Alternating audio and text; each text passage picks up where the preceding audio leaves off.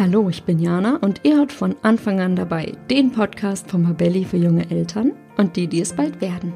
Seid ihr auch so oft fix und fertig am Abend und das, obwohl ihr gefühlt nichts geschafft habt?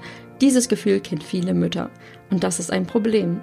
Doch warum fühlt sich das Mama-Leben überhaupt so anstrengend an? Genau das verrät heute Autorin und Bloggerin Laura. Als Dreifachmama stand sie selbst kurz vorm Burnout und sagt, das liegt am Mental Load. Was hinter dem Begriff steckt und vor allem, wie wir aus der Erschöpfungsspirale herauskommen, ist in dieser Folge unser Thema. Und ich finde, Lauras Tipps und Denkanstöße sind Gold wert. Nehmt euch die Zeit und hört auf jeden Fall rein.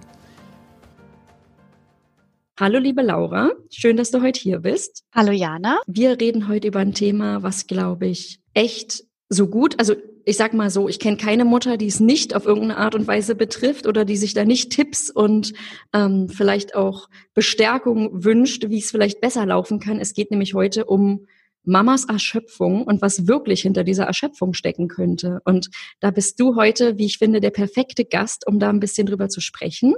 Denn mhm. du beschäftigst dich schon seit mehreren Jahren mit dem Thema und vor allem, du hast es selbst erlebt und hast für dich, für deine Familie Wege gefunden, wie es vielleicht besser gehen kann und versuchst auch anderen Müttern eben genau dabei zu helfen oder uns dahin zu bringen, dass wir nicht mehr nur diese große Erschöpfung spüren, sondern auch ab und an vielleicht mal die Füße hochlegen und mal die anderen machen lassen. Und ich würde ganz genau. Ja, und ich würde mich riesig freuen, wenn du am Anfang dich einfach jetzt kurz vorstellst, dass unsere Zuhörerinnen wissen, wer du bist. Ja, also Laura Fröhlich ist mein Name. Ich bin von Beruf Journalistin, Bloggerin und inzwischen auch Buchautorin und habe drei Kinder, die sind neun, sieben und vier Jahre alt und lebe mit den dreien und mit meinem Mann in der Nähe von Stuttgart. Mhm. Du bist Bloggerin, dein Blog ähm, kenne ich schon seit vielen Jahren. Vielleicht geht es auch einigen Hörerinnen so. Der heißt Heute ist Musik. Genau. Und äh, ich lebe, ich lese total gerne immer wieder rein, weil ich sagen muss, deine Posts holen mich ganz oft da ab, wo ich gerade stehe. Und das ist meistens abends und das ist ganz oft eben auch erschöpft. Ja. ja. Und ähm, du bist dann immer da, wo es manchmal auch ein bisschen weh tut, nämlich genau bei dieser Erschöpfung und vor allem bei diesem Gefühl, dass wir für alles verantwortlich sind und dass wir irgendwie alles ganz perfekt hinkriegen müssten genau. in jedem Bereich. Und ähm, ja, du weißt auch selber, es lastet nicht nur auf mir, nicht nur mir geht's so. Und ähm, genau darum geht ja auch dein Buch. Dein Buch heißt Die Frau fürs Leben ist nicht das Mädchen für alles. Ich liebe diesen Titel. Ja? Also wirklich, ja. ich, ich habe das gelesen und dachte so, genau so ist es. Da wurde ich gleich wieder so ein bisschen aggressiv und wütend und dachte mir, ja, ja, ja, genau so. ja, er ist etwas provokativ gewählt, das stimmt. Ja. Und ähm, Genau, du, du ich würde damit nämlich auch gleich, das ist gleich meine erste Frage. Ich würde sagen, wir legen jetzt direkt los. Jetzt heißt dein Buch aber, die Frau fürs Leben ist nicht das Mädchen für alles. Warum hast du dich für diesen Titel entschieden? Warum diese Provokation?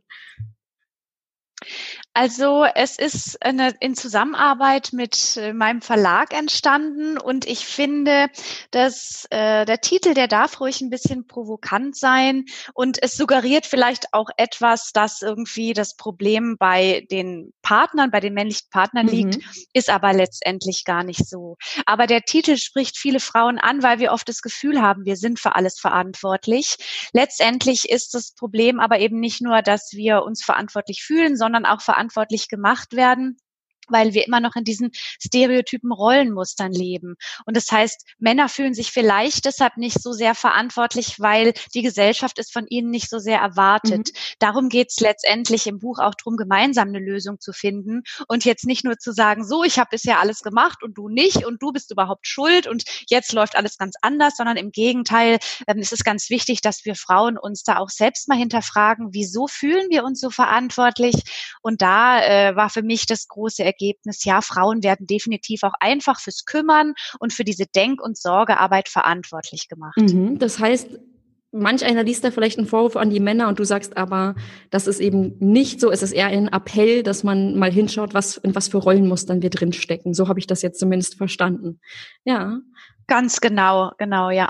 Jetzt ist es ja so, ich habe es gerade schon gesagt, ich kenne persönlich keine Mama, die irgendwie nicht sagt, sie ist erschöpft und dein Titel ist ja bewusst auch so gewählt, weil es wahrscheinlich eben wirklich viele Mütter betrifft. Warum ist es denn so, mhm. dass anscheinend Erschöpfung und Mama sein ein untrennbares Duo ist?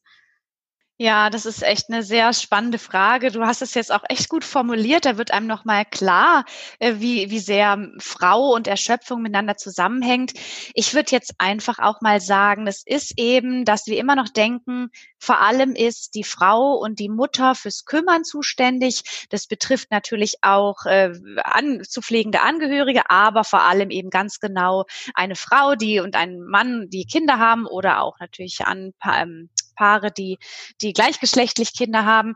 Aber da fühlt sich eben vor allem die Mutter verantwortlich, weil wir noch so an diesen Muttermythos glauben, der uns in den letzten Jahrhunderten äh, so aufoktroyiert wurde. Das heißt, die Mutter kann sich viel besser kümmern, das Kind braucht vor allem die Mutter, die Mutter ist für alles zuständig, die Mutter hat am besten zu Hause zu bleiben.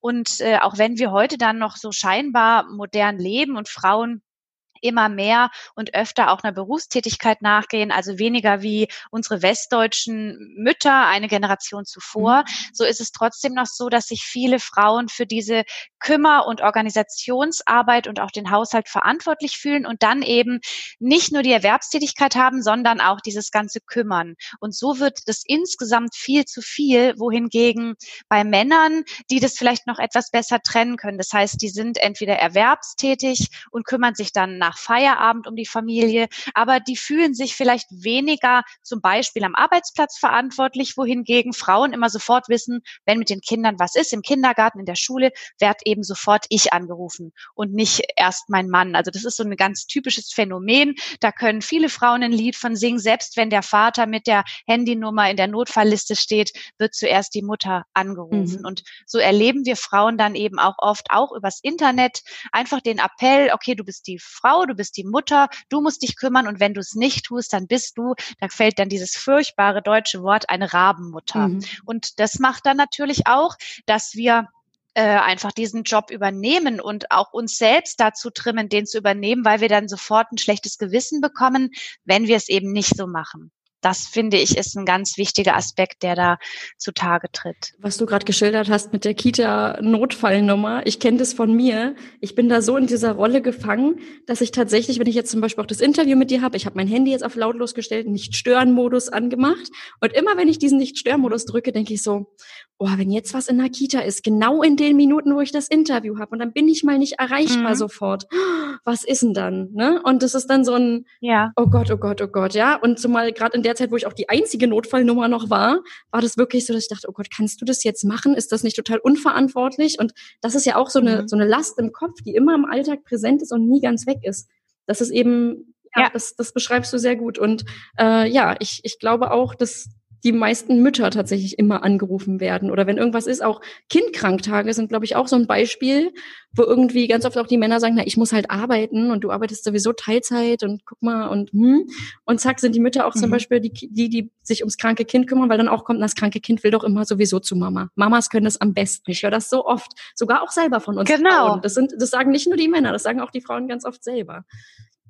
Und dann gibt es äh, Buchtitel und es gibt Apothekenzeitschriften und es gibt ähm, Werbeabbildungen, die immer die Mutter mit dem Kind zeigen. Mhm. Und das äh, befeuert diesen Mythos natürlich und befeuert gleichzeitig den Mythos vom inkompetenten Vater. Ja. Also der, der gibt so eine ganz furchtbare Werbung, ein Vater, der allein mit den Kindern ist und der weder der Tochter einen Zopf flechten kann noch vernünftig Essen kochen. Ach, stimmt, und ja. wenn wir an solche, ja, wenn wir an solche Mythen glauben und dieses Märchen immer weiter erzählen, dann ist natürlich kein Wunder, dass wir uns auch in dieser Rolle so festsetzen. Ich als kompetente Kümmerin und der Partner, der Vater der Kinder, der ist da nicht so in der Lage, der ist mehr der Typ fürs Geld verdienen. Und dann leben wir doch noch in diesen stereotypen Rollenbildern weiter und es verfestigt sich immer mehr, weil letztendlich diese Organisationsarbeit und dieses an alles denken müssen, das ist eine reine Übungssache. Und wir Frauen, wir können das auch nicht, weil wir dafür besonders genetisch programmiert sind, sondern wir kennen es, weil wir darin geübt sind. Ne? Oft bleiben ja Mütter auch nach der Geburt erstmal zu Hause.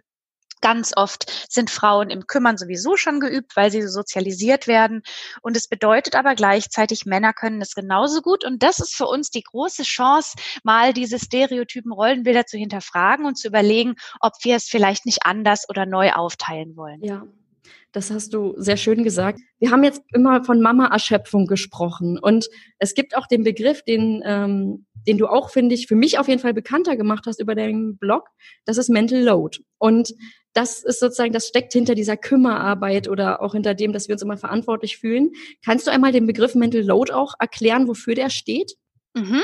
Also das ist im Prinzip eine mentale Belastung, die nicht nur Eltern oder nicht nur Mütter betrifft, sondern viele Menschen, eben vor allem Menschen, die sich kümmern. Aber er hat sich halt so jetzt im Familien, ähm, ja, in, in der Familie etabliert und eben vor allem bei Frauen, weil es eben auf die Frauen sind, die an alles denken müssen. Es ist im Prinzip diese mentale Belastung, dass, dass man für alles zuständig ist. Und äh, für mich war da manchmal dieser Satz so ausschlaggebend, wenn ich nicht daran denke, tut es keiner. Ja. Und das betrifft, das trifft so ein bisschen und es betrifft eben auch den Kern, dass äh, da so eine gewisse Hilflosigkeit heraus entsteht, weil man eben immer zu zuständig ist und anders als jetzt, ich sag mal eine Arbeit am Fließband, an der Kasse oder eine Büroarbeit, äh, gibt es bei dieser Denkarbeit nie Feierabend. Das heißt, wir denken auch noch abends weiter und wir denken am Wochenende und sogar in unserem Urlaub immer weiter. Wir organisieren, wir denken zum Beispiel an die an Medikamente, das ein Kind nehmen muss. Wir denken daran, den Rucksack ein und wieder auszupacken, diverse Dinge zu kaufen oder aufzufüllen. Und das sind eben alles zwar einzeln kleine Aufgaben, aber in der großen Menge werden sie eben zu dieser mentalen Belastung. Und für mich kommt eben immer dazu, dass man das Gefühl hat, äh, man ist allein zuständig. Also dieses, äh, dieses Gefühl, was auch vor allem alleinerziehende Eltern dann sehr gut kennen. Und dazu kommt, dass das eine Arbeit ist, die total unsichtbar ist. Also keiner erkennt sie an. Geld gibt sowieso nicht dafür. Äh, man sieht es sogar als selbstverständlich an und sagt dann vielleicht so Dinge wie, du denkst da doch sowieso viel besser dran. Du kannst sowas, du machst es ja intuitiv und es ist aber nicht intuitiv, sondern es ist wirklich eine Arbeit, die auch schön sein kann, aber die eben auch, wenn sie zu viel wird, zu einer großen Belastung führt. Und das steckt eigentlich hinter dem Thema Mental Load. Also ja, gerade dieses Unsichtbare, ne, dass das kommt so, dir fällt es doch zu, mhm. oder auch so Sätze so, du bist doch so ein Organisationstalent, was so ein bisschen mhm. kennt, dass das eben nicht einfach zugeflogen ist, sondern dass das auch Jahre der Erfahrung entweder sind oder halt einfach, wenn man das Gefühl mhm. hat, wenn ich das nicht organisiere, fällt's runter und das ist dann für alle noch ein bisschen blöder, als sich alleine so ja. zu kümmern. Ja. Und weil wir gerade noch bei dem Thema waren, ich habe jetzt letzte Woche waren die Kinder das erste Mal nach dieser Corona-Zeit mal wieder im Kindergarten und in der Schule und ich habe eben meine Erwerbstätigkeit gemacht. Ich habe am Computer gesessen und bin da meiner Arbeit nachgegangen und dann bekomme ich Rückmeldungen in Form von E-Mails oder mir wird eine Rechnung, wird das Geld überwiesen und ähm, ich bekomme da einfach eine Rückmeldung. Meine Arbeit wird gesehen und auch noch dadurch, äh, ja, die wird auch noch dadurch honoriert, dass ich dafür Geld bekomme. Ja. Und das ist für uns auch immer ganz wichtig, dass die Arbeit, die wir machen, äh, na, dass da eine gewisse Anerkennung rüberkommt und äh, die mentale Belastung und auch manchmal diese Erschöpfung und dieses Depressive entsteht dann auch, weil wir selbst diese Arbeit nicht anerkennen oder aber natürlich auch keiner, kein anderer in der Familie sagt, wow, du hast schon wieder daran gedacht und du hast hier das organisiert und du hast den Kalender gepflegt. Das sieht keiner und letztendlich sehen auch viele Mütter und ich spreche da aus eigener Erfahrung diese Arbeit nicht und man denkt am Abend, ich bin erschöpft, ich bin fix und alle, aber eigentlich habe ich ja gar nichts geschafft. Oh Gott, ja. Und das ist eben auch ein ganz wichtiger Punkt, äh, was, egal wie man jetzt diese Erwerbstätigkeit und diese unsichtbare Care-Arbeit äh, aufteilt untereinander, dass wir auch selbst mal anerkennen, wie wertvoll und wichtig diese Arbeit ist. Und ich glaube, das ist zum Beispiel ein ganz wichtiger erster Schritt, ähm, ja, dass wir dann auch selber an dem Abend sagen, wow, ich habe wahnsinnig viel gemacht. Ich habe nämlich an x Dinge gedacht und das trägt natürlich dazu bei, dass es meiner Familie und mir gut geht, weil wir zum Beispiel genug Kleider haben, wir haben genug zu essen, wir, die Kinder können auf den Kindergeburtstag gehen und müssen nicht ohne Geschenk dastehen. Also all das ist Arbeit, die wichtig und wertvoll ist und da ist es auch für alle Mütter schon mal wichtig, dass sie selbst anerkennen, was sie den ganzen Tag leisten und damit auch stolz auf sich selber sind, weil das sind dann viele nicht, denn sie denken dann, Gott, ich habe ja mal wieder einfach überhaupt nichts geschafft. Ich kenne dieses Gefühl, ich kenne das auch von ganz vielen Müttern und das, das mhm. die sagen dann, ich bin so erschöpft, aber ich weiß eigentlich gar nicht warum, weil eigentlich genau. müsste es mir doch so gut gehen. Und dann kommt immer dieses, ja, ja, guck mal, anderen geht's viel schlechter. Nur das Problem ist ja, dieser Vergleich hilft uns ja nicht. Wenn wir uns erschöpft fühlen, dann gibt es ja irgendeinen Grund dafür, vermutlich. Und ähm, mhm. ja, mhm. das, das ist ein guter Ansatz zu sagen, wir müssen erstmal erkennen, dass das Arbeit ist. Und ich habe immer mhm. scherzhaft mhm. zu meinem Ex-Partner gesagt, wenn er manchmal nach Hause kam, meinte, oh Gott, wie sieht's denn hier aus? So ungefähr, ich meinte immer, okay. Also ganz ehrlich, meine Arbeit war heute, oder das, mein, mein, mein größtes, meine größte Errungenschaft war heute, dass du nach Hause kommst und das Baby gut gelaunt ist. Ja, das war, ja. was ich gesagt habe, das, das war Arbeit bis dahin. Das Baby äh, ist sehr große Arbeit. Das war harte Arbeit, bis hierhin zu kommen, auch wenn du es vielleicht nicht siehst. Und ähm, dieses sich selber auf die Schulter da klopfen und sagen, klingt für andere nach Kikifax, ja, ist es aber nicht. Ich weiß mhm. das und das mhm. ist okay. So ist, glaube ich, echt super wichtig und fällt uns Frauen einfach sehr schwer, weil wir auch so zur Bescheidenheit ja. erzogen werden. Ne? So dieses äh, Ganz genau. Und ähm, jetzt stell dich mal hier nicht so in den Mittelpunkt und was man halt vor allem Mädchen auch ganz oft sagt, ne? Und auch junge Frauen. Ja, ja. Also die, die Autorin von dem Buch Den Ball weiterspielen ist eine Amerikanerin, die hat dazu geschrieben, wir müssen unsere eigenen Fürsprecherinnen werden. Mhm. Und das ist eben ganz wichtig. Und wir können ja auch äh, nur die Pausen und die Entlastung fordern, wenn wir selber wissen, wir haben auch das Recht dazu, das zu fordern. Ja. Und dieses Recht, das sprechen sich sehr viele Frauen ab. Nicht nur Mütter, sondern generell. Und du hast es vorher schon gesagt, wir werden so erzogen. Also wir werden so zu Ersche Bescheidenheit erzogen. Und meine Oma hat mal so einen Spruch gesagt, sei bescheiden und äh, rein, nicht wie die stolze Rose, die immer bewundert will sein. Also mhm. so ein furchtbarer Spruch, ja. der wurde auch uns noch erzählt. Und ganz unterbewusst geben wir ihn vielleicht sogar heute noch an unsere Töchter weiter. Und mhm. da ist auch zum Beispiel ein Ansatz zu sagen, nee, wir Frauen müssen überhaupt nicht bescheidener sein, sondern eher im Gegenteil, Frauen müssen und Mädchen müssen dazu ermuntert werden, für sich selbst einzustehen und die eigenen Fürsprecher zu werden. Ähm, und das ist eben äh, gerade der wichtigere Punkt und der auch in meinem Buch hoffentlich dann rauskommt kommt. Ne? Wir müssen diese Arbeit anerkennen, die wir tun und dann auch sagen, passt mal auf, liebe Familie, ich habe jetzt mich gekümmert und organisiert und jetzt brauche ich einfach mal Feierabend. Mhm. Jetzt muss auch jemand anderes mal diese Denkarbeit übernehmen. Der, der Partner oder auch dann, wenn die Kinder groß genug sind, auch die Kinder. Ja. Ja, das ist genau, die Kinder sind es, der Partner ist es, die einfach einbezogen werden sollten, weil wir es sonst irgendwann halt doppelt und dreifach, glaube ich, zurückbekommen. Und ähm, ja, dieses Mama macht das schon, diese, diese Aufgabenverteilung, ähm, die ist sehr typisch. Und jetzt könnte man aber sagen, nehmen wir mal an, also wir sagen jetzt, ich als Mama stelle mich jetzt vor meinem Vater und sag, so, pass mal auf, das geht nicht. Und du hast vorhin schon gesagt, es wäre jetzt nicht so sinnvoll zu sagen, so, ich habe jetzt die Schnauze voll, jetzt seid ihr jetzt hier alle mal dran und plötzlich ändert sich von einem Tag auf den anderen was. Das heißt, es ist ja wieder für, es klingt erstmal nicht so gut, es klingt wieder wie ein To-Do. Erstmal muss ich ja meine Familie mit an Bord holen, vielleicht vor allem den Partner. Ja wie kann ich denn meinem Partner das Problem überhaupt verständlich machen? Weil ich kenne das auch von Diskussionen mit Männern zu dem Thema. Ähm, oder wir haben ja. mal zu Hause das Buch Es reicht zu liegen. Und ähm, ja, genau. Ja, und ich habe das angefangen zu lesen und dann hat ein Mann das Buch genommen, hat sich den Klappentext durchgelesen und hat dann so im Buch geschmökert und meinte, ich verstehe das nicht. Sie jammert sozusagen auf hohem Niveau, weil sie ja sagt, mein Mann macht immer dann, wenn ich ihm was sage, macht er es. Und er sagt, das ist doch toll, das wünscht sich doch jede Frau oder etwa nicht. Und ich meinte, nein, nein, nein, das ist nicht der Kern. Und wie kriege ich denn die Männer oder den Partner davon überzeugt oder wie, wie kann ich das Problem überhaupt begreiflich machen? Hast du da Tipps? Also zunächst einmal, ähm, das Problem liegt darin begriffen, dass einer sagt, hättest du doch was gesagt, dann hätte ich dir geholfen. Oh Gott, ja. Weil wenn ich, wenn ich mich in dieser Rolle sehe, fühle ich mich für die Aufgabe letztendlich nicht verantwortlich. Also ich hatte da mal so das Beispiel, wenn ich im Büro sitze und äh, mein Kollege hat ein Problem in seiner Excel-Tabelle und fragt, äh, könntest du mir da mal helfen, dann helfe ich ihm natürlich. Aber letztendlich bin ich ganz froh, weil es ist ganz ehrlich nicht mein Problem, wenn nachher die Excel-Tabelle nicht funktioniert. Mhm. Ja, das ist, muss er dann mit seinem Chef abklären oder seiner Chefin. Stimmt. Und äh, genau, da so ist es auch zu Hause. Also wenn mein Mann sagt, du sollst mir einfach sagen, was zu tun ist, dann bin ich die Hauptverantwortliche und er ist der Assistent.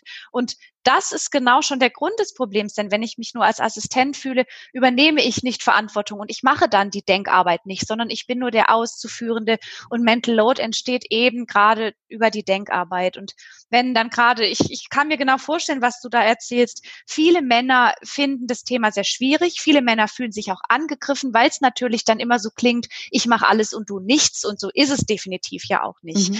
Ich glaube, es haben sich die wenigsten Männer bewusst dazu entschieden, Denkarbeit und Organisation der Familie mache ich nicht, das machst du fertig aus, sondern es hat sich so eingeschlichen. Das heißt, wir müssen den Partnern oder den Männern, wenn ich es jetzt mal so pauschal sage, das Problem erklären. Leider müssen wir nochmal diese Arbeit tun mhm. äh, und diese Sache erklären, aber diese mentale Last nochmal begreiflich machen. Und äh, ich habe da immer als Tipp, es gibt einen tollen Comic von der Emma, der heißt Mental Load. Da gibt's aber auch die deutsche Übersetzung im Internet. Wenn man sich gemeinsam diesen Comic anschaut, dann versteht man manchmal noch viel mehr, weil tatsächlich, ich mag das Buch, es reicht sehr, aber das ist natürlich ein richtiger dicker Schmöker. Ich glaube, wenn man den dem Partner in die Hand Drückt, dann sagt er erstmal, ja, lese ich irgendwann und dann versandet der nachher. Aber ja. dieser Comic ist so eine kleine, feine Geschichte. Und wenn man dann nochmal erklärt, und da gebe ich auch den Rat, so ein paar Kommunikationsregeln einzuhalten, also vor allem in der Ich-Perspektive zu sprechen. Ich fühle mich mental belastet. Ich habe das Gefühl, ich bin für alles verantwortlich. Ähm, meine Arbeit hört nie auf. In der Ich-Perspektive zu sprechen und versuchen, weniger zu sagen, du machst hier wenig, du machst hier nichts, du denkst an gar nichts, weil ähm, auch ich kenne das ja aus eigener Erfahrung. Mein Mann und ich haben immer äh, so gesprochen, ich habe gesagt, äh, du denkst hier an gar nichts und ich mache alles. Und mein Mann hat dann gesagt, du meckerst immer nur an mir rum, ich weiß ja gar nicht, was du willst. Mhm. Und diese Diskussion führen Tausende von Paaren. Ja.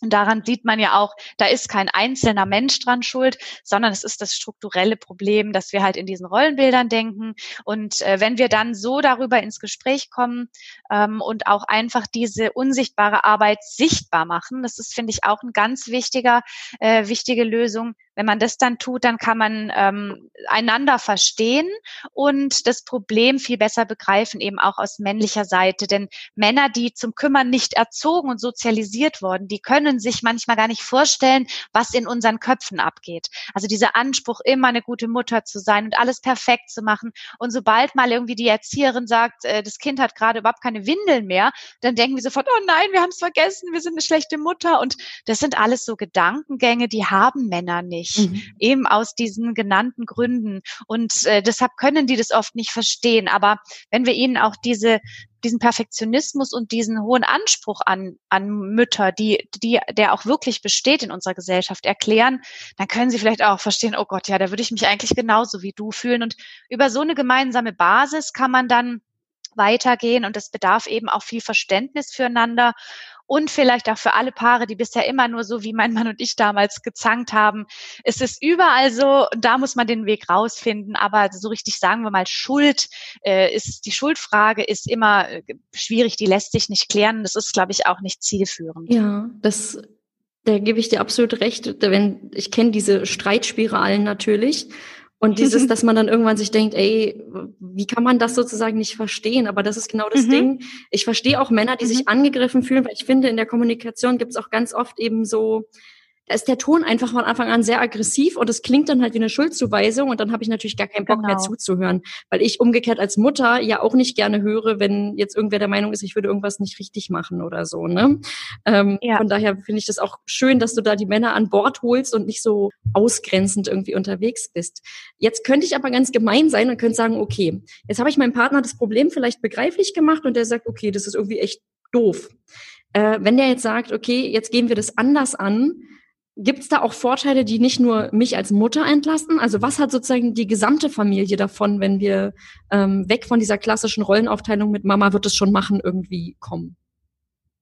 Also ganz wichtig ist zum Beispiel, dass diese Arbeit, diese Organisationsarbeit und auch diese Care-Arbeit an sich auch eine sehr schöne Arbeit ist. Und mit dieser Arbeit gestalten wir ja unsere Familie, wir gestalten Atmosphäre, wir bilden Rituale. Und indem ich lerne, diese Organisationsarbeit und diese Denkarbeit zu machen, habe ich viel mehr Einfluss darauf, wie es bei uns in der Familie läuft. Ich habe den Nils Pickert interviewt für das Buch und der hat mal gesagt, manche Männer sind, in, sind nur in ihrer Familie zu Besuch. Und das klingt schlimm, aber manchmal ist es so, denn in, wenn ich die ganze Organisation und ähm, den Alltag, die, die Rituale meiner Partnerin überlasse und einfach nur der Auszuführende bin und vielleicht auch den ganzen Tag gar nicht zu Hause und sowieso sehr oft abwesend, dann kann ich die Familie nicht mitgestalten. Und das wünschen sich ja aber definitiv auch viele Männer. Das heißt, es ist ein wichtiger Punkt, dass sie dadurch auch mehr Kontakt Kontakt zu den Kindern, mehr Kontakt zur Familie haben, auch vielleicht mehr Kontakt zu Freunden und der eigenen Familie, den eigenen Eltern.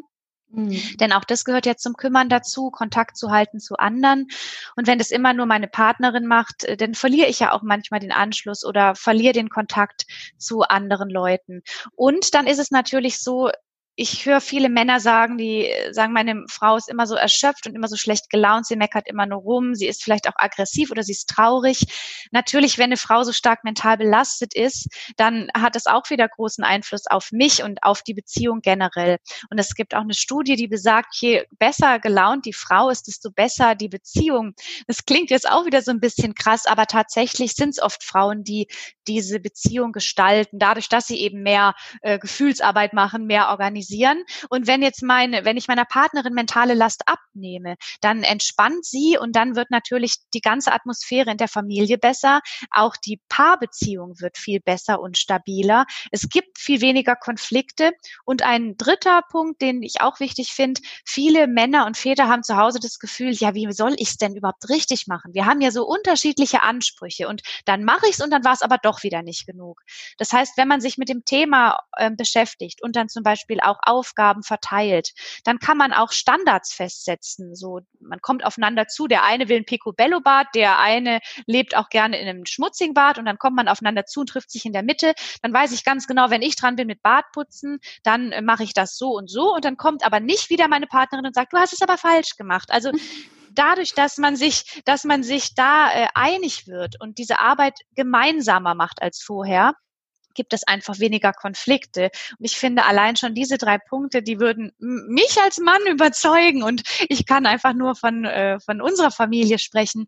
Mein Mann hat schon immer Verantwortung im Haushalt übernommen, aber oft so Organisationsdinge eben auf meine Bitte hingemacht. Und seitdem wir das beide viel mehr machen, ähm, ist unsere Beziehung noch, finde ich, noch schöner geworden. Und mir geht's einfach besser. Und also ich kann das deshalb einfach nur empfehlen, dass Männer da ähm, das erlernen zu tun und es ist auch eben erlernbar. Und je länger man es macht, desto einfacher fällt es einem und dann äh, fühlt man sich letztendlich auch viel mehr noch als Elternteam. Ja, wunderschön. Also ich finde deine Worte total überzeugend. Jetzt bin ich natürlich auch in der anderen Rolle. Nochmal auf die Männer. Ja, ich wollte gerade sagen, ich bin mal gespannt, wie die, was die Männer sagen. Ich werde so viele äh, Kerle wie möglich aus meinem Umfeld überzeugen, sich diese Podcast-Folge mal anzuhören. Weil ja. vielleicht ist das ein, ich finde, ein Podcast zu hören ist auch ein bisschen einfacher, als vielleicht ein Buch hinzulegen oder so, ne? Ähm, ja, und vielleicht da auch noch als Tipp, wenn du die Männer davon nicht überzeugt bekommst, äh, da gibt es eben auch den Nils Pickert oder ähm, den Heiner, von Vaterfreuden, mhm. die auch darüber sprechen. Und vielleicht fällt es Männern manchmal schwer, äh, leichter das Thema aus einer männlichen Perspektive zu betrachten, ne? weil man lässt sich dann vielleicht doch eher von jemandem überzeugen, dem man sich etwas näher fühlt vom, vom, ja, von, von dem Art der Denkmuster. Ne? Mhm. Also deshalb, äh, das sind auch vielleicht gute Adressen, aber trotzdem finde ich es auch schön, wenn Männer Frauenthemen sich an und sich damit beschäftigen, weil es sie letztendlich angeht, äh, genauso angeht. Aber das gilt natürlich auch andersrum. Ja, was ich gerade dachte, ist auch, wenn die Männer sich mit einbringen, dann leben sie das ja auch ihren Kindern vor. Und ich weiß noch, als ich einmal so, früher hat mein Sohn manchmal so Sachen gesagt, relativ jung noch, so, Mama, du kannst jetzt in die Küche und kochen und ich spiele hier ein bisschen. Und ich dachte immer so, boah, mhm. und das ist jetzt das, was ich ihm hier vorlebe oder was, ja? Weil er mich eben ganz ja. oft in dieser Rolle von derjenigen gesehen hat, die hier alles schon irgendwie macht. Und dann kam mein neuer Partner ins Spiel und jetzt kommt so, Mama, du kannst dich kurz ausruhen und ähm, er geht in der Küche was kochen oder so. Und das ist so, mhm. wir gingen da die ersten Male total das Herz auf, weil ich so dachte, ach schön, er sieht jetzt, dass das eben nicht nur Frauentätigkeiten sind, sondern dass jeder das in der Familie durchaus machen kann, ja. Ja, genau, das ist ein ganz, ganz wichtiger Punkt. Das finde ich total schön und ich finde, das ist auch eine super Motivation, weil ich denke mal, auch Väter wollen ja Kinder in die Welt entlassen, die irgendwie ähm, oder jemanden zu haben, der sich irgendwie selber um alles in seinem Leben kümmern kann, ja, auch Männer sozusagen, das ist ja auch eine gewisse Abhängigkeit, die ich habe, wenn ich ganz viel nicht organisieren kann. Ich meine, ähm, vor ein paar Jahrzehnten war es, glaube ich, schon noch so, dass man eine Frau sozusagen auch brauchte, um seinen Haushalt zu führen oder das so das Argument. Ja, genau. Und das ist ja auch nun, spricht ja nun auch nicht dafür, dass man jetzt ein tolles, eigenständiges Leben führen kann. Also, wenn man eine Frau braucht, ja, und nicht möchte, ist ja auch nicht so das attraktivste Lebensmodell. Und ja, und das hat übrigens der Nils Pickert auch so schön formuliert, weil er sagte, er wurde früher als Kind auch nicht so sozialisiert, dass er sich kümmert. Das heißt, seine Partnerin kam mit einem Stapel voller Unterlagen, ihr Leben war da drin organisiert organisiert und er hatte überhaupt nichts. Und er musste das dann erst Stück für Stück lernen, weil das vielleicht früher zu Hause auch mal seine Mutter übernommen hat. Mhm. Also auch so sich um sich selber kümmern, seine äh, eigenen Dinge ähm, zu ordnen, zu sortieren, an auch Vorsorgetermine beim Arzt zu denken und all diese Kümmerarbeit zu machen, die nicht nur eben die an die Familie betrifft, sondern auch sich selber. Und ähm, das ist eben auch ein ganz wichtiger Punkt für der, den Väter dadurch oder Männer dadurch lernen, sich auch mehr um sich selbst zu kümmern davon haben sie auch letztendlich gesundheitlich nochmal viele Vorteile. Und äh, ja, absolut. Und äh, das ist genau dadurch, was du gerade gesagt hast, dadurch zeigt man eben auch seinen Töchtern und Söhnen, dass es nicht eine Frage des Geschlechts ist, sich zu kümmern und zu organisieren, ähm, sondern dass es Väter und Mütter oder Männer und Frauen gleich, gleich können. Ja, und die Kinder orientieren sich absolut nach unserem Vorbild. Wenn ich immer sehe, nur Mama kümmert sich, werde ich mich als Frau dann später als Tochter auch verantwortlich fühlen und genauso wieder andersrum. Ja, und äh, das ist was, was ich meinem Sohn auf keinen Fall vorleben möchte. Ich möchte gern, dass er eben so aufwächst. Und vor allem, ich finde auch, das befördert ja total verschiedene Lebensmodelle. Wenn diese klassischen Geschlechterrollen, wenn wir uns da nicht dran festklammern, dann können wir eben mhm. auch ganz frei unser Leben gestalten und mit so organisieren, wie wir das selber möchten, ja, ganz und, und eine Gesellschaft haben, die wirklich offen ist für viele Formen des genau. Zusammenlebens. Und äh, das ist zumindest was, was ich mir für unsere Gesellschaft oder generell fürs Leben von kommenden Generationen total wünschen würde, ja. Ja. So. Jetzt geht's ans Eingemachte, liebe Laura. Ich würde nämlich gern wissen, nehmen wir mal an, wir haben das Gespräch mit dem Partner gehabt, der sagt, ey, du hast vollkommen recht, ich ziehe da gerne mit. Und jetzt geht's aber an die praktische Umsetzung. Und ich würde mir jetzt echt Tipps wünschen, für unsere Hörerinnen, wie können wir denn, was können wir ganz konkret tun, um die unsichtbare Arbeit fair aufzuteilen? Ich gebe immer gern den Tipp, äh, sich mal vier, fünf Tage lang alles aufzuschreiben, was einem so durch den Kopf geht. Entweder man nimmt dazu Post-its oder man notiert es sich in ein Schulheft oder auf einen Blog. Also jedes Mal, wenn ich denke, ach, ich muss ja noch das Zeitungsabo kündigen oder oh, wir brauchen wieder neue Sandalen für die Tochter. All diese Dinge, die Organisations äh, technische Sachen betreffen, aber auch Haushalt und Kinderbetreuung aufzuschreiben, damit man A erstmal selber sieht, äh, was mache ich eigentlich alles für Denkarbeit und B dann auch mit dem Partner zusammen sämtliche Aufgaben zu sammeln, an die gedacht werden müssen. Denn da kommt oft der Partner auch noch mit einigen Punkten, die ganz wichtig sind. Mhm. Und dann hat man am Ende eine ganz große Liste an Aufgaben. Und auch wenn das jetzt nach viel Arbeit klingt, ich kann das nur empfehlen, weil sich das langfristig über die nächsten Jahre absolut lohnt, sich mal die ganze unsichtbare oder die ganze unbezahlte Care-Arbeit zu Hause aufzuschreiben. Für alle, die da nicht so Lust drauf haben, habe ich auch im Rahmen des Buchs eine kostenlose Excel-Tabelle zum äh, Download auf meinem Blog und äh, da habe ich mal mit anderen Eltern sämtliche Aufgaben gesammelt. Die kann man sich runterladen. Ach, die hat auch so eine Auswertungsfunktion dabei mhm. Äh, und ich habe ein kleines Video gemacht, weil nicht jeder ist ein Excel-Fan. Also auch ich kenne kenne mich da nicht gut aus. Darum habe ich ähm, da noch mal ein Erklärvideo dazu und dann einfach gemeinsam zu überlegen, wie teilen wir uns denn die Arbeit auf. Und in diesem Zusammenhang ist mir auch ganz wichtig zu sagen, ganz oft möchten Eltern doch noch eine gewisse diese klassische Rollenaufteilung, auch wenn ein Kind noch ganz klein ist, ein Baby, bleibt vielleicht dann doch erstmal die Mutter zu Hause und macht die äh, Care-Arbeit und der Partner geht der Erwerbstätigkeit nach. Das bedeutet aber nicht, dass man sich die Denk- und Organisationsarbeit nicht auch teilen kann. Das heißt, ich bin zu Hause, ich kümmere mich ums Kind, mache dazu sicher auch noch das ein oder andere im Haushalt, aber die Sorge und die Kümmerarbeit kann man trotzdem noch verteilen. Das heißt, auch jemand, der ähm, im Büro ist, kann auf der Fahrt dorthin vielleicht mal äh, Kindergeburtstagsideen sammeln oder ein Geschenk recherchieren oder einen Urlaub planen oder man macht es eben gemeinsam gemeinsam. Das heißt, man sollte sich diese Arbeit auch aufteilen, wenn man äh, in eher klassischen Rollen lebt. Mhm. Und äh, Dennoch, also wir machen es zum Beispiel 50-50, ist nicht für alle möglich oder viele wollen es auch nicht, aber wir haben uns dann überlegt, wer kann denn welchen Bereich übernehmen, also zum Beispiel komplett. Das heißt, mein Mann ist jetzt für alle Dinge zuständig, die den Kindergarten betreffen und ich übernehme alle Schulangelegenheiten. Und in diesem Zusammenhang kann ich dann Eltern nur empfehlen, dass diese Aufgaben komplett übernommen werden. Das heißt, das dran denken, das Konzeptionieren und das Ausführen ist dann eben äh, die Aufgabe des einen. Und der andere sollte denjenigen dann nicht daran erinnern müssen, weil dann kommt ja schon wieder diese Denkarbeit ins Spiel. Mhm. Das heißt, Eltern können sich Aufgabenbereiche langfristig aufteilen oder aber kurzfristig das heißt, mein Mann und ich, wir machen das immer so. Wir setzen uns sonntags einmal zusammen. Wir haben unsere Kalender synchronisiert. Dann schauen wir uns an, was haben wir in der Woche für Termine? Was haben wir für Aufgaben? Zum Beispiel, das Kind muss auf den Kindergeburtstag, da muss ein Geschenk besorgt werden. Und dann überlegen wir uns, wer hat Kapazitäten, wer macht was. Und der denkt dann auch komplett dran und hat diese Aufgabe dann komplett auf seiner Seite. Und wie man sich das dann organisiert, das ist dann auch wieder ein bisschen individuell. Wir machen das Ganze mit einer App, die heißt Trello. Da gibt's aber auch noch andere Apps wie To-Do und ähm, Evernote und so weiter. Mhm. Oder man macht es einfach mit einem Haushaltsbuch zum Beispiel. Und ich habe in meinem Buch auch noch eine Methode vorgestellt, die sich so ein bisschen an Kanban orientiert. Das heißt, da müssen Eltern einmal A, die, die Aufteilung herausfinden, die für sie in Ordnung ist. Das heißt, fair heißt nicht immer 50-50. Und B, müssen sie dann äh, ein, ein Tool oder ein Werkzeug finden, mit dem sie sich dann organisieren. Und da gibt's eben diverse. Und der eine sagt, ich finde analog ganz prima und finde digital schrecklich und bei den anderen ist es wieder andersrum. Und da gebe ich auch, mache ich auch ein bisschen Mut, da ein bisschen zu experimentieren, sich da das, den perfekten Ablauf und die perfekte Aufteilung zu überlegen. Das dauert ein bisschen, das macht man nicht von heute auf morgen. Und am Anfang klappt auch nicht immer alles so wunderbar. Auch da Geduld miteinander zu haben. Ich kann nur sagen, wenn man das mal ein halbes Jahr gemacht hat, dann wird es zur Routine und dann wird Organisieren für denjenigen immer einfacher, der es bisher vielleicht noch nicht so sehr gemacht hat. Ja, ich Du hast gerade gesagt, es bleibt dann auch bei dem anderen. Ich kann mir vorstellen, dass es jetzt auch ganz vielen Müttern, die es gewohnt sind, da immer die Organisationsarbeit zu übernehmen, in den Fingern juckt. Zum Beispiel, wenn ich jetzt sage, mein Mann ist jetzt zuständig für die U-Untersuchung beim Kinderarzt, muss also in Berlin ungefähr zwölf bis acht Wochen vorher mal eine E-Mail oder einen Anruf beim Arzt tätigen und überhaupt den Termin ausmachen und dann da auch hingehen.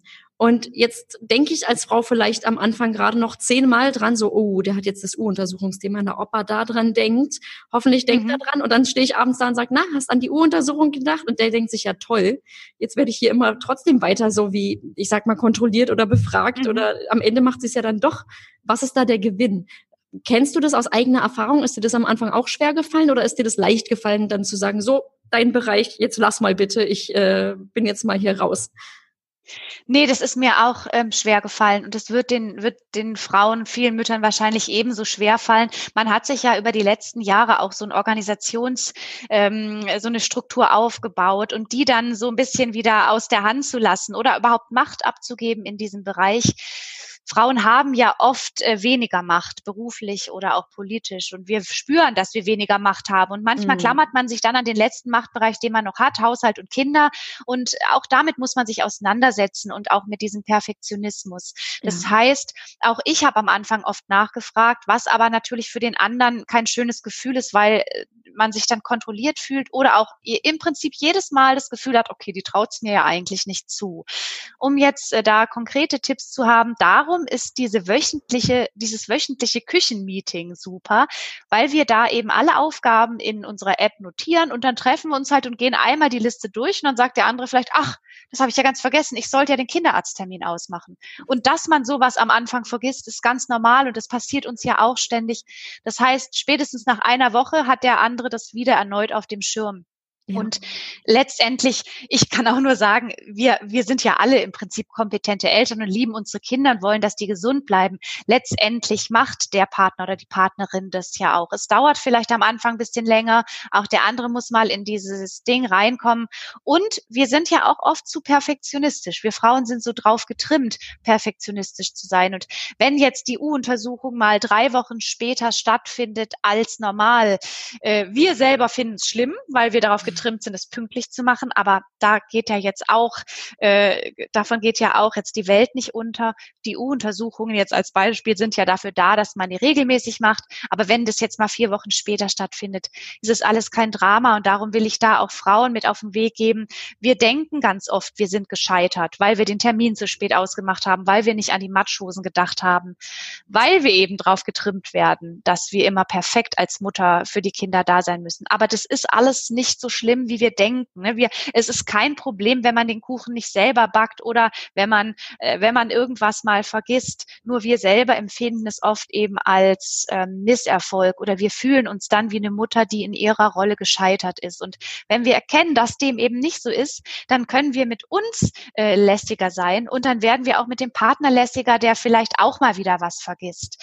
Und ich glaube, so kommt man einfach von dem Perfektionismus ein Stück weit weg und lernt aber gleichzeitig, dass auch der andere seine Verantwortung übernimmt. Und wenn natürlich jetzt der Partner dauerhaft all die Dinge ständig vergisst, dann liegt vielleicht da noch mal irgendwie was anderes schief und dann äh, müsste man, wenn sowas überhaupt nicht funktioniert, gibt es zum Beispiel auch Familienberatungsstellen oder so, an die man sich wenden kann. Das empfehle ich dann auch Frauen, die zu mir sagen, mein Partner will einfach von dem Thema nichts hören, der macht zu, der interessiert sich nicht dafür, der will mich auch nicht mit entlasten. Da empfehle ich dann vielleicht da nochmal, sich außerhalb beraten zu lassen. Ja. Aber äh, trotzdem, ich kann auch nur aus Erfahrung sagen, diesen Perfektionismus kann man ablegen, auch wenn es nicht so einfach ist. Und dazu gehört eben auch, dann nicht so streng zu sein und den anderen vor allem nicht äh, zu kontrollieren und auch nicht anzurufen. Du übrigens, wie läuft's denn gerade zu Hause? Hast du an die Medikamente gedacht und weißt du, dass das Kind unbedingt noch dies und das braucht? Und gerade solche Dinge dann zu unterlassen, das äh, macht die eigene mentale Belastung kleiner und gibt dem anderen vor allem auch das Gefühl, dass man ihm vertraut. Mhm. Vertrauen ist da, finde ich, auch echt ein wichtiges Thema. Zu ja. sagen, wir teilen uns das jetzt ja auf und ich habe das Vertrauen, dass wir das zusammen irgendwie hinkriegen und dass wir darüber sprechen und es wird am Anfang nicht alles perfekt laufen. Und ja genau. auch von der anderen Seite nicht. Das finde ich gerade so wichtig zu sagen, wir müssen nicht immer die Männer als so unfähig darstellen, weil wir verpeilen Absolut. auch immer mal wieder was. Also ich genau. kann nicht sagen, was, was mir heute alles schon äh, so schief gegangen ist und ähm, was man im Stress oder unter der Fülle der Aufgaben vergisst. Und dann aber auch den Blick drauf zu haben und zu sagen, okay, jetzt sind zwei Sachen von gefühlten 600 am Tag schiefgegangen. Okay, 598 liefen dafür aber so, wie sie ungefähr sollten. Eben. Es war also Ganz ein guter genau. Tag und nicht die zwei Sachen, die ich jetzt verpeilt habe, sind so schrecklich und schlimm und oh Gott, was bin ich für ein Mensch, ja? Ja. Ähm, jetzt ist es so, ich folge dir auf Instagram, kenne viele deiner Blogposts und du bist sehr ehrlich und beschreibst dein Familienleben. Und du hast auch schon geschildert, du bist selbst vor einigen Jahren eben knapp am Burnout vorbeigeschlittert, würde ich es jetzt mal nennen. Und das, mhm. was hat sich seitdem bei euch geändert? Ich habe schon gehört, ihr versucht jetzt 50-50 aufzuteilen, aber wie hast du die Kraft gefunden in dieser Phase? Ähm, oder, oder wie war das dann, dass du gesagt hast, so, jetzt muss ich hier was ändern? Mental Load könnte der Grund dafür sein. Wie kommt man da überhaupt drauf? Ähm, also ich habe zum einen äh, diese Belastung natürlich schon immer gespürt, aber damals, als die Patricia Camerata, das ist auch eine Bloggerin, das Thema so ja im Internet präsent gemacht habe, habe ich dann verstanden, ah, das ist ja genau die Bezeichnung für mein Problem.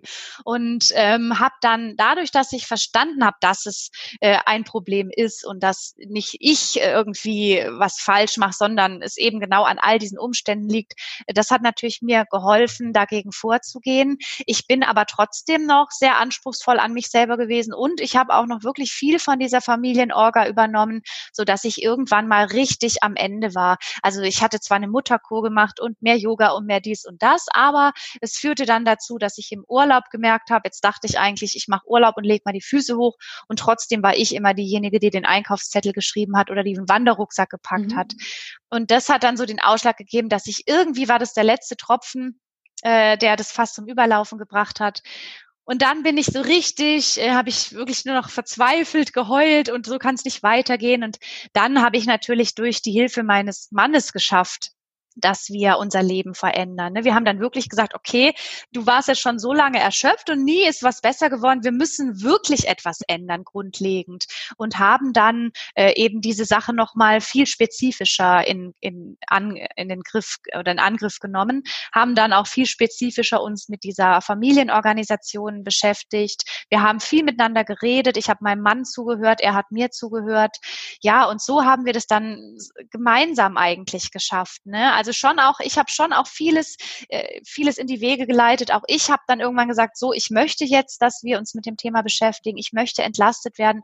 Aber mein Mann, der war dann eben auch bereit dazu, Dinge zu ändern. Und wir arbeiten jetzt beide erwerbstätig 30 Stunden. Das ist eben auch was, was nicht in allen Familien möglich ist. Aber vielleicht können sich manche Eltern mal beschäftigen, auch zukünftig solche Modelle anzugehen.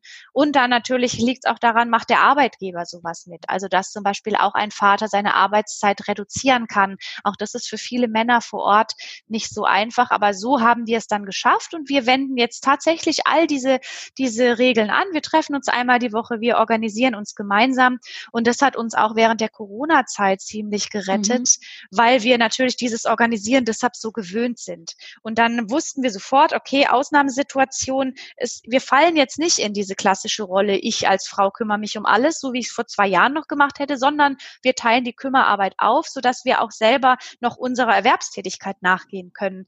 Denn ich habe schon gemerkt, viele Frauen haben in der Zeit überlegt, ihren Job aufzugeben oder nochmal zu reduzieren, weil sie gesagt haben, so, so schaffe ich das alles nicht. Und ich finde das ganz dramatisch, wenn jetzt immer mehr Frauen noch weniger berufstätig sind, weil es natürlich auch mit ihrer finanziellen Situation dann dadurch schwieriger wird. Das heißt, gerade Corona hat gezeigt, so eine Krise führt dazu, dass wir uns wieder so ein bisschen in so alte Rollenbilder äh, ja verflüchtigen. Und genau hier sollten wir ansetzen und sagen, Moment mal, wir gucken uns mal an, Warum ist wieder die Mutter, die die Hausaufgaben betreut?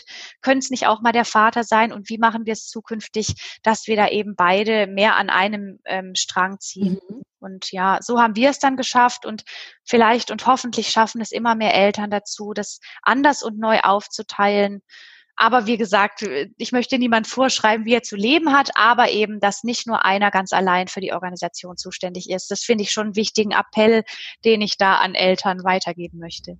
Als du gerade aus dem Urlaub übrigens berichtet hast und meintest, dann hast du am Ende das gemacht und ähm, hast dann gesagt, oh Gott, so geht's nicht weiter. Ich äh, kenne das. Es gibt so Momente, wo ich dann auch manchmal, wo man, wo man irgendwie mit Freunden im Urlaub ist oder so und wo dann, wo man sich das von außen anguckt. Und ich finde, das von außen sieht man das ja noch mal viel deutlicher, wenn immer alle Themen, mhm. so die Kinder mit Sonnencreme eincremen und alle Sachen noch mal packen und die Brote schmieren und äh, mhm. jetzt gehen wir mal schön zum Strand, ja. Und dann ist es eben häufig so, dass die Väter auch manchmal so irgendwie äh, sagen, Herr Mensch, warum brauchst denn du so lange? Und dann sagt die Frau so, kriegt einen mhm. halben Nervenzusammenbruch und sagt, was, ich brauche so lange, ich habe hier alles alleine gemacht. Und dann kommt, ach so, wäre gar nicht schlimm gewesen, hättest du nur mal sagen brauchen, hätte ich doch geholfen. Und mhm. du als Frau denkst dir so, ah. Ja, genau. Und das ja, das heißt, das heißt, dann bedeutet es einfach, dass man solche, solche ähm, Strukturen, so, so was du gerade beschreibst, ich glaube, da, da können sehr viele Mütter ein Lied von singen, aber dass man sich sowas dann nochmal anschaut ja. und dem anderen versucht begreiflich zu machen, was ist ja eigentlich schiefgelaufen. Also zum einen vielleicht auch fehlende Absprache, eine Mutter, die einfach alles immer macht ohne, ohne äh, darüber nachzudenken, warum mache ich das denn eigentlich immer? Mhm. Oder ähm, ja, und dann zu sehen, okay, darum bin ich immer zum Beispiel dann zu spät dran. Also ich kenne das auch vom Packen. Ich pack alles und organisiere und tu und mache und alle anderen sind schon fertig, aber ich habe nicht mal geduscht. Und dann, dann ist aber auch ein bisschen die Frage, warum habe ich denn nicht einfach erst mal geduscht als Frau? Warum äh, versorge ich denn nicht erst mal mich selber? Im Flugzeug ist ja auch, die Erwachsenen sollen zuerst ähm, die Atemmaske aufsetzen. Und ich glaube, das ist eine ganz wichtige Sache, die uns dann Männern voraus haben ab und zu. Die setzen sich abends aufs Sofa und chillen einfach und sich das herauszunehmen, ohne zu denken, alle anderen haben aber den Anspruch äh, auf mich, sondern jetzt habe ich den Anspruch, einfach mal auszuruhen. Und das ist vielleicht auch einfach eine Sache, die da wichtig ist. Und über so Sachen wie, ich möchte nicht immer die sein, die daran denkt, unsere Kinder mit Sonnencreme einzuschmieren, sowas dann mal zu thematisieren. Und dann wird der andere auch wissen, ah, okay, das ist etwas, an was ich denken muss, an was ich bisher halt einfach noch noch nie gedacht habe, weil es immer die andere oder die Partnerin gemacht mhm. hat. Und ja, das sind dann Lernprozesse, da braucht man von, von beiden Seiten Veränderungen, aber äh, genau so wirkt es dann und beim nächsten Mal schmiert dann vielleicht der Vater, ohne äh, was, dass jemand was sagen muss, die Kinder ein, weil er sieht, ach genau, das ist ja eine Aufgabe, die habe ich bisher immer meiner Partnerin überlassen, aber es ist ja eigentlich auch meine Aufgabe, meine Kinder, für meine Kinder zu sorgen. Also ich glaube, sowas äh, kann dann funktionieren, wenn man aber eben einmal drüber spricht, sich das bewusst macht und äh, ja, dann gemeinsam Änderungen in Angriff nimmt. Ja, jetzt würde ich ich gerne aus Eigeninteresse noch wissen. Es gibt ja sicherlich immer noch diese Tage, auch wenn ihr gut organisiert seid, wo du denkst, mir wird hier alles zu viel. Ich, äh, um Gottes Willen, wie bringe ich diesen Tag mhm. jetzt hier durch? Hast Tipps ja. oder Dinge, die dir helfen? Was, was sind deine Dinge, wo du sagst, das hilft, wenn alles zu viel wird und ich denke, mein Kopf platzt und ich kann einfach nicht mehr. Also A, sich bewusst werden, was ist mein Problem und dann ist es meist oft einfach zu viel Arbeit, zu viel im Kopf und das macht einen, das macht einen einfach kaputt. Also sich da bewusst werden darüber und dann im nächsten Schritt zu sagen, okay, was brauche ich denn jetzt gerade? Und oft ist man hungrig und hat aber gar nicht gegessen oder man ist einfach völlig müde und äh, braucht eigentlich mal kurz fünf Minuten Pause oder was weiß ich und sich dann bewusst zu werden, was habe ich gerade für ein Bedürfnis und dann zu sagen, ich muss mich jetzt mal fünf Minuten in all dem Stress hinsetzen und ein Brot essen oder ich muss mal ganz kurz fünf Minuten durchatmen. Sich dessen bewusst zu werden und dann auch diese Bedürfnisse zu erfüllen. Dazu gehört eben, sich diese Bedürfnisse mhm. zuzugestehen und auch die Pausen zuzugestehen. Und ich würde auch immer sagen, wir müssen viel mehr Hil ne, ähm, lernen, Hilfe in Anspruch zu nehmen. Das heißt, wir Frauen denken oft, wir müssen alles alleine schaffen. Und äh, dann ist es ganz wichtig, sich so ein Unterstützungsnetzwerk zusammenzubauen. Vielleicht eine Nachbarin zu fragen, du, ähm, können wir vielleicht nicht mal gegenseitig auf unsere Kinder aufpassen? Oder vielleicht hat man ja doch noch Großeltern in der Nähe. Oder man kann das mit Freundinnen, Freunden machen, Leuten, mit Eltern aus der Krabbelgruppe.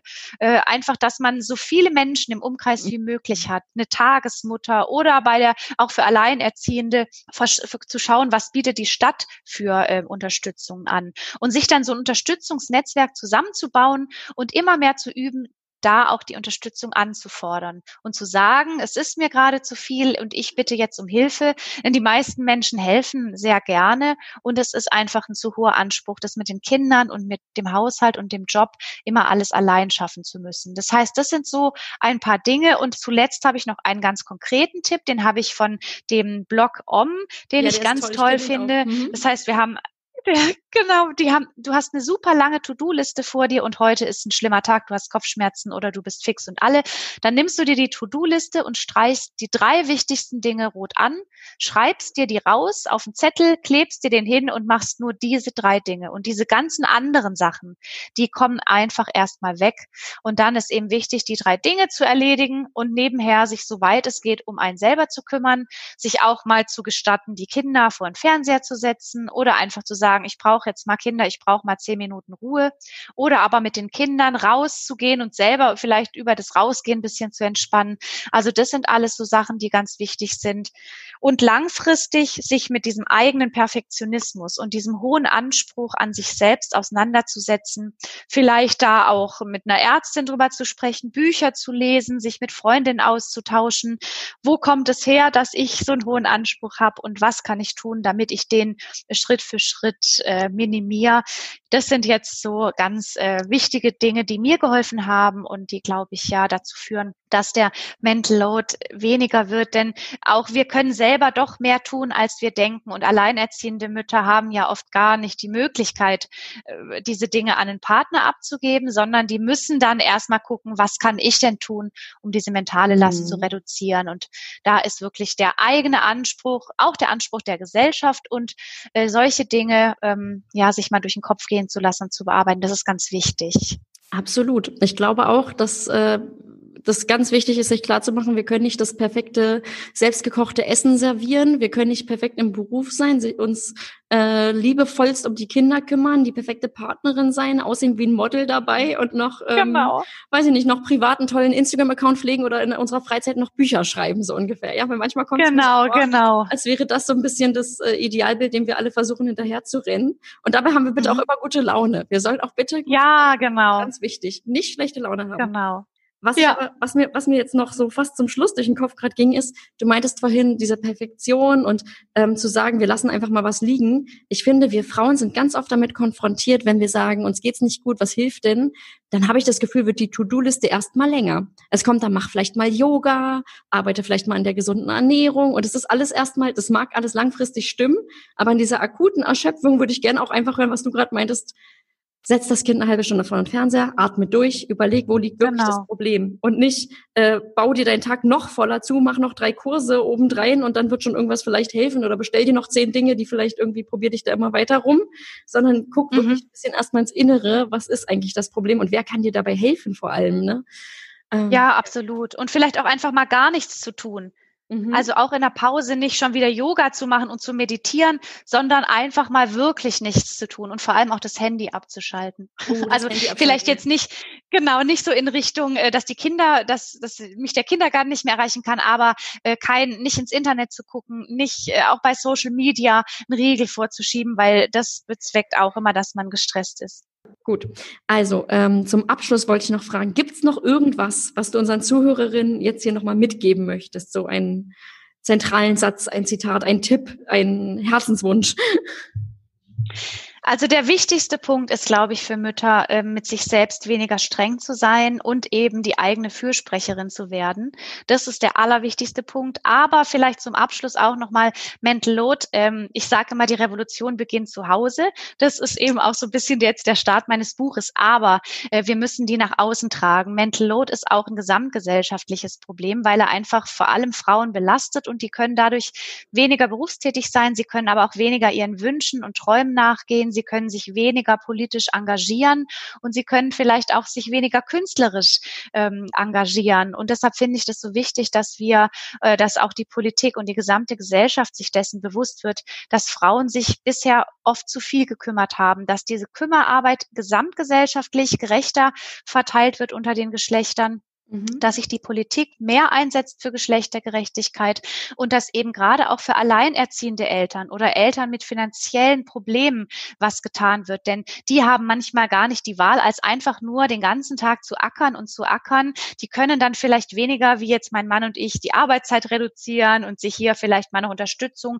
kaufen sozusagen, sondern die sind einfach dann sehr alleingelassen mit dieser mentalen Belastung. Also ist auch in meinem Buch und auch meine persönlicher Wunsch, dass wir diese dieses Thema immer weiter heraustragen und eben auch gesamtgesellschaftlich diskutieren. Denn wir brauchen Frauen genauso wie Männer, die ihre Stimme erheben, die in der Gesellschaft ähm, ja laut werden können. Und darum ist Mental Load eben so ein wichtiges Thema. Und ich glaube einfach, dass Männer und Frauen generell von Diversität oder generell alle Menschen von Diversität äh, ähm, ja was haben. Das gilt eben nicht nur für Firmen, sondern das gilt auch für die Familie. Auch zu Hause ist es wichtig, dass wir eben diese privaten Räume wie die Küche und den Haushalt nicht nur den Frauen äh, ähm, zuordnen, sondern dass wir das nicht mehr so geschlechterabhängig betrachten. Und deshalb ist es mir jetzt zum Schluss nochmal so ein Anliegen zu sagen, dass es nicht der, dass nicht nur die Eltern daran schuld sind, wenn sie es nicht auf die Reihe bekommen, sondern eben vor allem die Umstände, unter denen wir heute leben. Und da können wir vielleicht äh, als Gesellschaft insgesamt was gegen tun, indem wir zum Beispiel auch mehr über Care-Arbeit reden, was hoffentlich jetzt nach Corona weitergeführt wird, wie wichtig die ist und wie wertvoll und dass die Menschen, die diese Care-Arbeit machen, eben auch ja dafür sowohl entlohnt, aber als auch mehr wertschätzt werden müssen. Ne? Von der Erzieherin und dem Erzieher bis über die Kranken- und Altenpflegerin und den Altenpfleger, aber eben vor allem auch Eltern.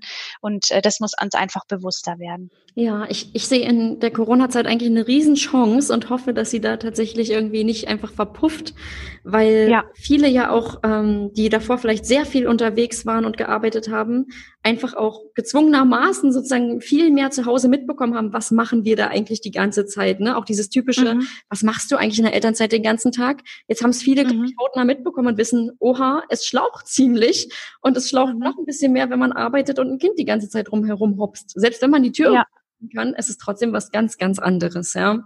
Ja. Und ähm, ja, ich kann mich deinen Worten anschließen. Ich finde es auch wichtig, dass wir uns da Gehör verschaffen, dass wir auf das Problem aufmerksam machen und ähm, ja, ich finde, da leistest du mit deinem Blog, mit deinem Buch hoffentlich, was jetzt auch ganz, ganz viele lesen, was vielleicht auch nochmal ein guter Zugang ist mit ganz praktischen Tipps.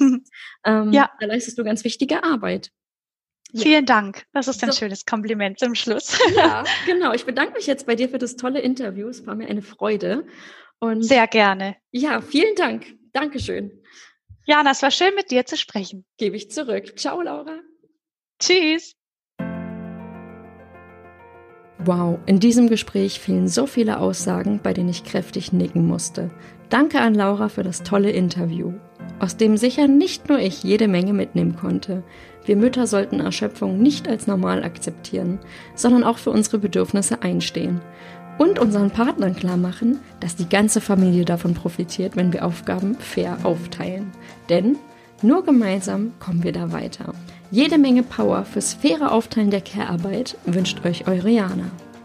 Wenn euch der Podcast gefallen hat, dann abonniert ihn bei iTunes, Spotify oder wo auch immer ihr uns zuhört, um keine neuen Folgen mehr zu verpassen.